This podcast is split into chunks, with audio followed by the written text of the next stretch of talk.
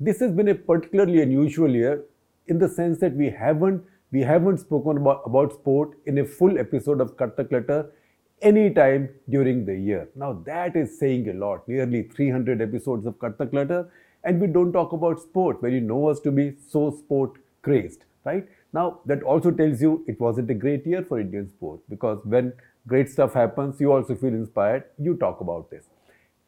Particularly, it wasn't a good year for Indian cricket. Now, if I talk to two of my young colleagues, just to do a little bit of a, a fact check because I can come at things as a as a fan sometimes and get things wrong.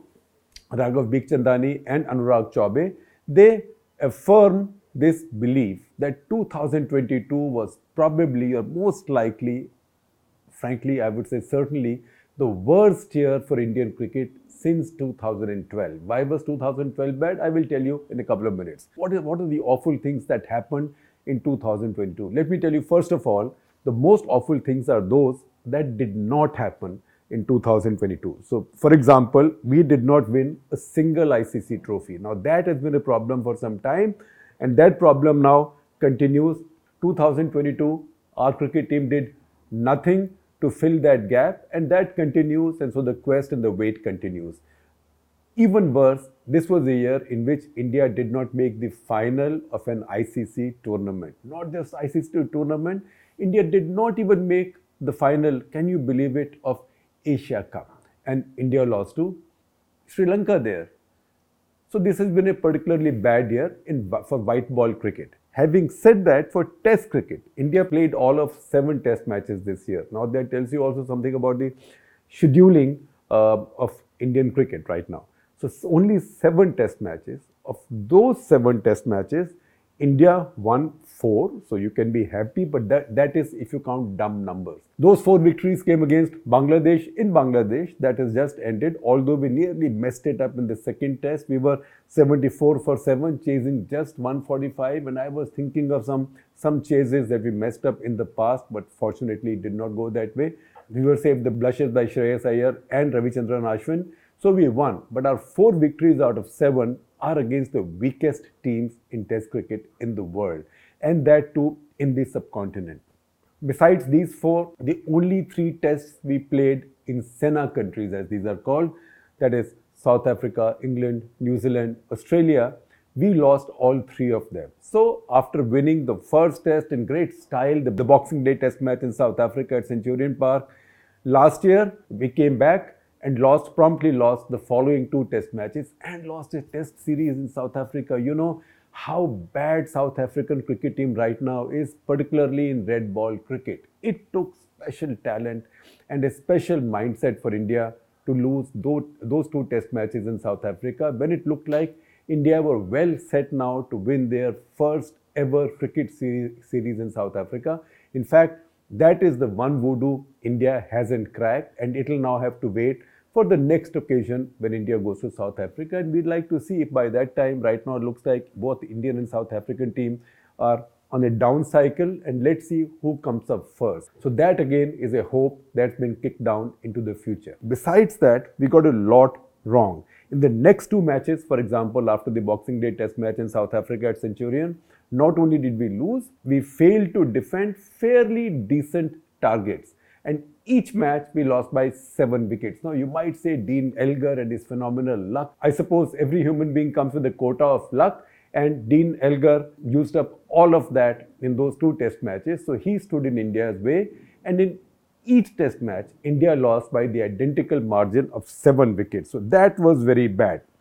Then the rescheduled test match in Birmingham, that's a test match India, in my view, should have played in Manchester but came back. One, because they had an IPL coming up in UAE. So, unfortunately, it looked like our players were more interested in that instead of playing the fifth test in Manchester and finishing the issue because India were on a high and England was on the defensive. So, we gave England time.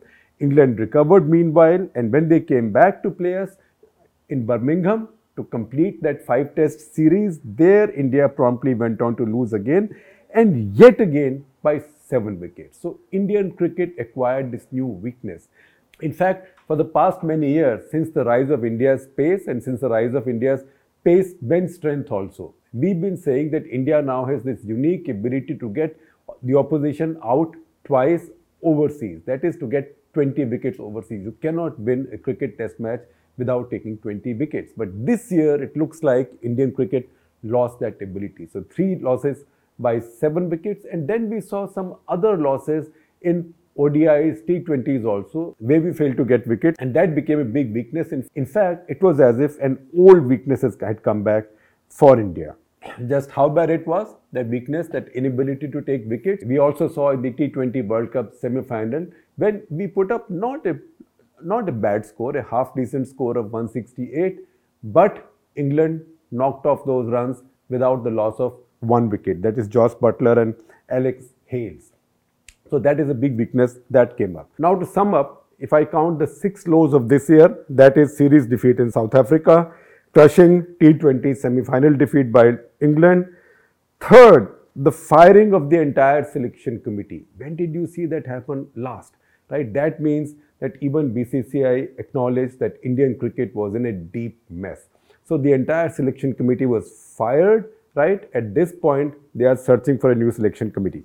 Number four, you saw the end of Sourav Ganguly quite ignominiously, if I might say. There was this fancy idea that a cricketer should lead the board. Similarly, that sports people should lead all the sporting associations. So Sourav Ganguly was the first such example. He was the opening batter for this concept. And he retired hurt in no time without achieving anything unless somebody thought that the dismantling of Virat Kohli was part of his KRAs. But you know what? Virat Kohli lost his captaincy, lost his form, had lost his form even earlier, uh, but came back, is now scoring fair bit of runs, at least in, in white ball cricket. But Ganguly, on the other hand, went out of the board. He was given nothing, and looks it looks like the powers that, that be in the board have now fully dumped him. So that was that was the fourth big low. Fifth big low, KL Rahul in India's opening troubles. Right, KL Rahul became India's captain. He captained India several times uh, through this year, but his average has been really awful uh, in all forms of the game particularly in tests, where an opening batter counts most of all. In tests, his average this year has been how much? 17.12, right? It's quite awful. Although in that Boxing Day test in South Africa, it scored 100. So his loss of form after that was also quite phenomenal, and that has not worked for India very well. And low point six, of course, of course, is our defeat in England our last test defeat in England. That should never have happened. Now, there were some good points also, some high points also, and I will come to those in a couple of minutes, in fact, towards the conclusion. Because this is, we are coming to an end of a year, and I can't leave you all with negative thoughts. So I will tell you the few good things that happened with, with the Indian cricket also this year. I told you six low points, six high points. They don't square off each other. The net result is still very negative for India. Nevertheless, we can end, end up the year with a smile and optimism. Now, see how the woes of Indian cricket continued this year we had the second ODI series loss to Bangladesh in Bangladesh, and that was when we almost had a full strength team this time. Didn't happen.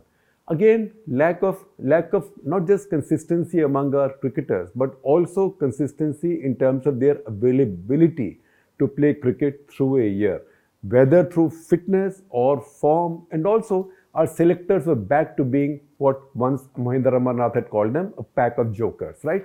Now you can't complain too much because the pack of jokers has been packed off and we are carrying on merrily with, without a selection committee. And without a selection committee, when it's left to the tour management, you have this incredible, incredible situations like a man getting man of the match award in one match, Kuldeep Yadav in this case, and getting dropped in the next one. Nevertheless, look at the big picture. So, of the seven test matches that were played this year, only seven in the entire calendar year. 12 महीने में सात test match, seven only one Indian cricketer played all seven, and that is that is Pant. Pant played all seven. Next came Ashwin, who played six. Pant did very well also. He scored 680 runs in these seven test matches, average of 61.81 with two centuries. Again, see how many centuries India scored. Seven test matches, India scored six centuries. Two for Jadeja, two for Pant. So both are not your frontline batters, right? So no number one, two, three, four, five scored centuries in this year. Two for Jadeja, two for Pant, and then yes, Pujara got one in Bangladesh. I didn't count that earlier because I focus more on Sena countries. Pujara scored one now in Bangladesh and Gill scored one in Bangladesh. So six centuries in all, no centuries scored by India's top four. In red ball cricket, test cricket, Rohit, Rahul, Kohli did not get a 100 this year and the two others who got their 100 towards the end of the year got in Bangladesh, that's Pujara and Gill. In fact, I will give you another piece of shocking statistics, shocking for us Indians. That if you look at India's four most famed, most experienced, most successful batters over the recent years, between them, all four, that is Kohli, Rohit, Rahul, and Shikhar Dhawan, in the past three calendar years, the four of them have had 12 centuries among them across formats. That is Test cricket, ODIs, and T20s. Just for comparison and dil jalane ke liye, for a little bit of self-flagellation, just one man in the subcontinent, Babar Azam, has got more hundreds than that in these three years. He's got 13 hundreds. That's one more than the hundreds that these four famous Indians have put up together. So it tells you that Indian cricket has been in a crisis and this year has been a very good exemplar of that. Even if you look at the 50s this year, then Pant has four, he has 200s, 450s. He's been the best batter for India this year. Pujara has three, Ashwin has two. Again, somebody who comes towards the tail in the latter half of the uh, batting lineup. Kohli, Vihari, Rahane, Rahul, one each. Terrible year for Indian batters. Again, no bowler, no bowler played all seven test matches as well. Ashwin played six. Bumrah had the best record, 22 wickets from 10 innings, but he only played 10 innings and after that through the year he's been missing in all formats of the game.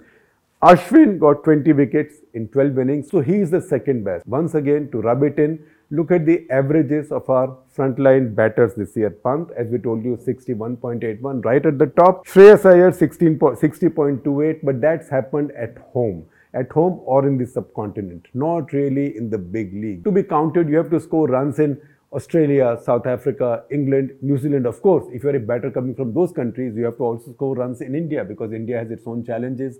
And India, for a decade, has had a very good attack. To score runs against India is a big deal. But for an Indian batter to get runs and to say, I got really great runs I'm doing very well. You have to get runs in those countries. You can't blame Shreyas Iyer fully for it because he wasn't even picked for those tours. But I was just putting his average of 60 in perspective because this is either at home or closer home as in Bangladesh. And then the only other frontline batter this year who's somewhere near his own career average or maybe a little bit above that at this point, that is Pujara who got 45 point, who got 45.44, but he also got a 100 towards the end of the year in Bangladesh. And, and, and, then Rohit has 30, Kohli has 26.5, Rahul, we just told you, has 7, 17.12. And Rohit, although he was made captain across all formats, but he's not been available that much this year.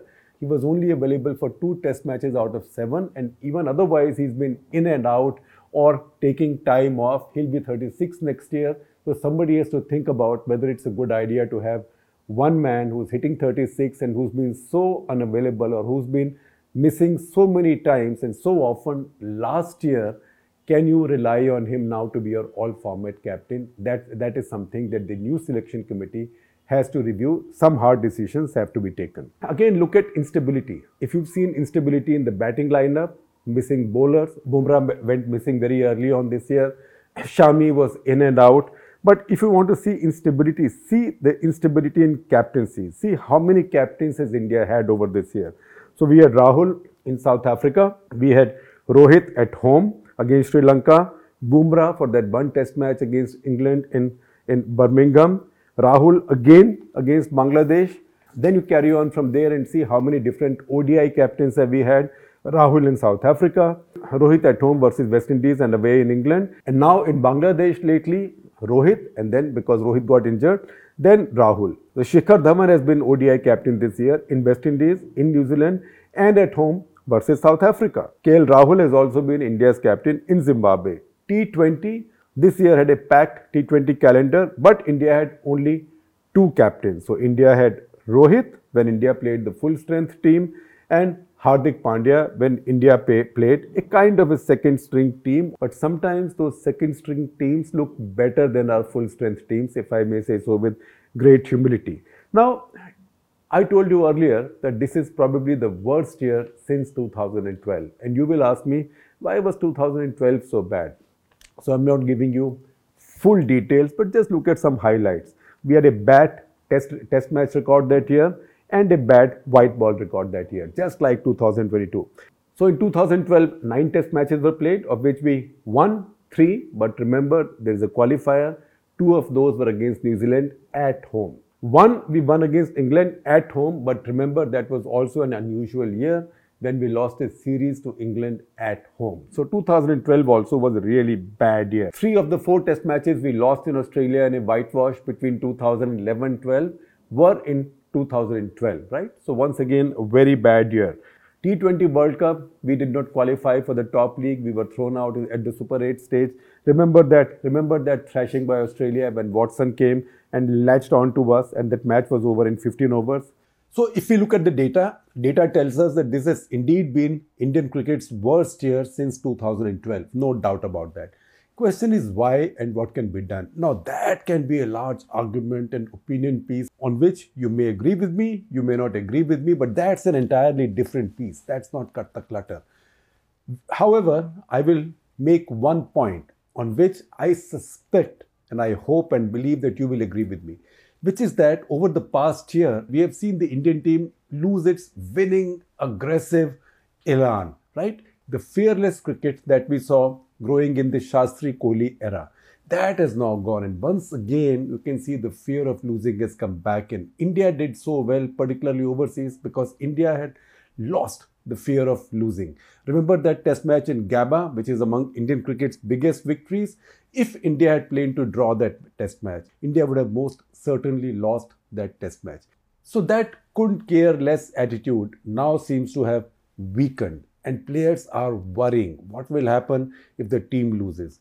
Team might lose right? And what will happen to me if i don't perform well? So the fear of the team losing fear of defeat and fear of being dropped is back. So we are hoping that indian cricket team makes a turnaround. But for them to make a turnaround they have to go back to the old shastri kohli era now, I told you before I let you go that I'll give you something to smile because a few good things have also happened this year. So, let me count these. Number one, Kohli is back at least in white ball cricket. So, we can see he's got 200s now after a long time. He's batting better. You could see in Bangladesh that his weakness against spin continues. Hopefully, somebody would advise him and make him play some domestic cricket. So, he will he will fix his problems with spin. But the fact is that he's back mostly, which is the best news for India. That is something to smile about. Number two, Hardik Pandya is emerging as a leader. He's not only emerging as a leader, but also a match winner. He's also bowling a bit, that which means his fitness is coming back. Hopefully, let's hope this year he'll be fully fit. If he becomes a genuine all-rounder, that will fill a big gap in India.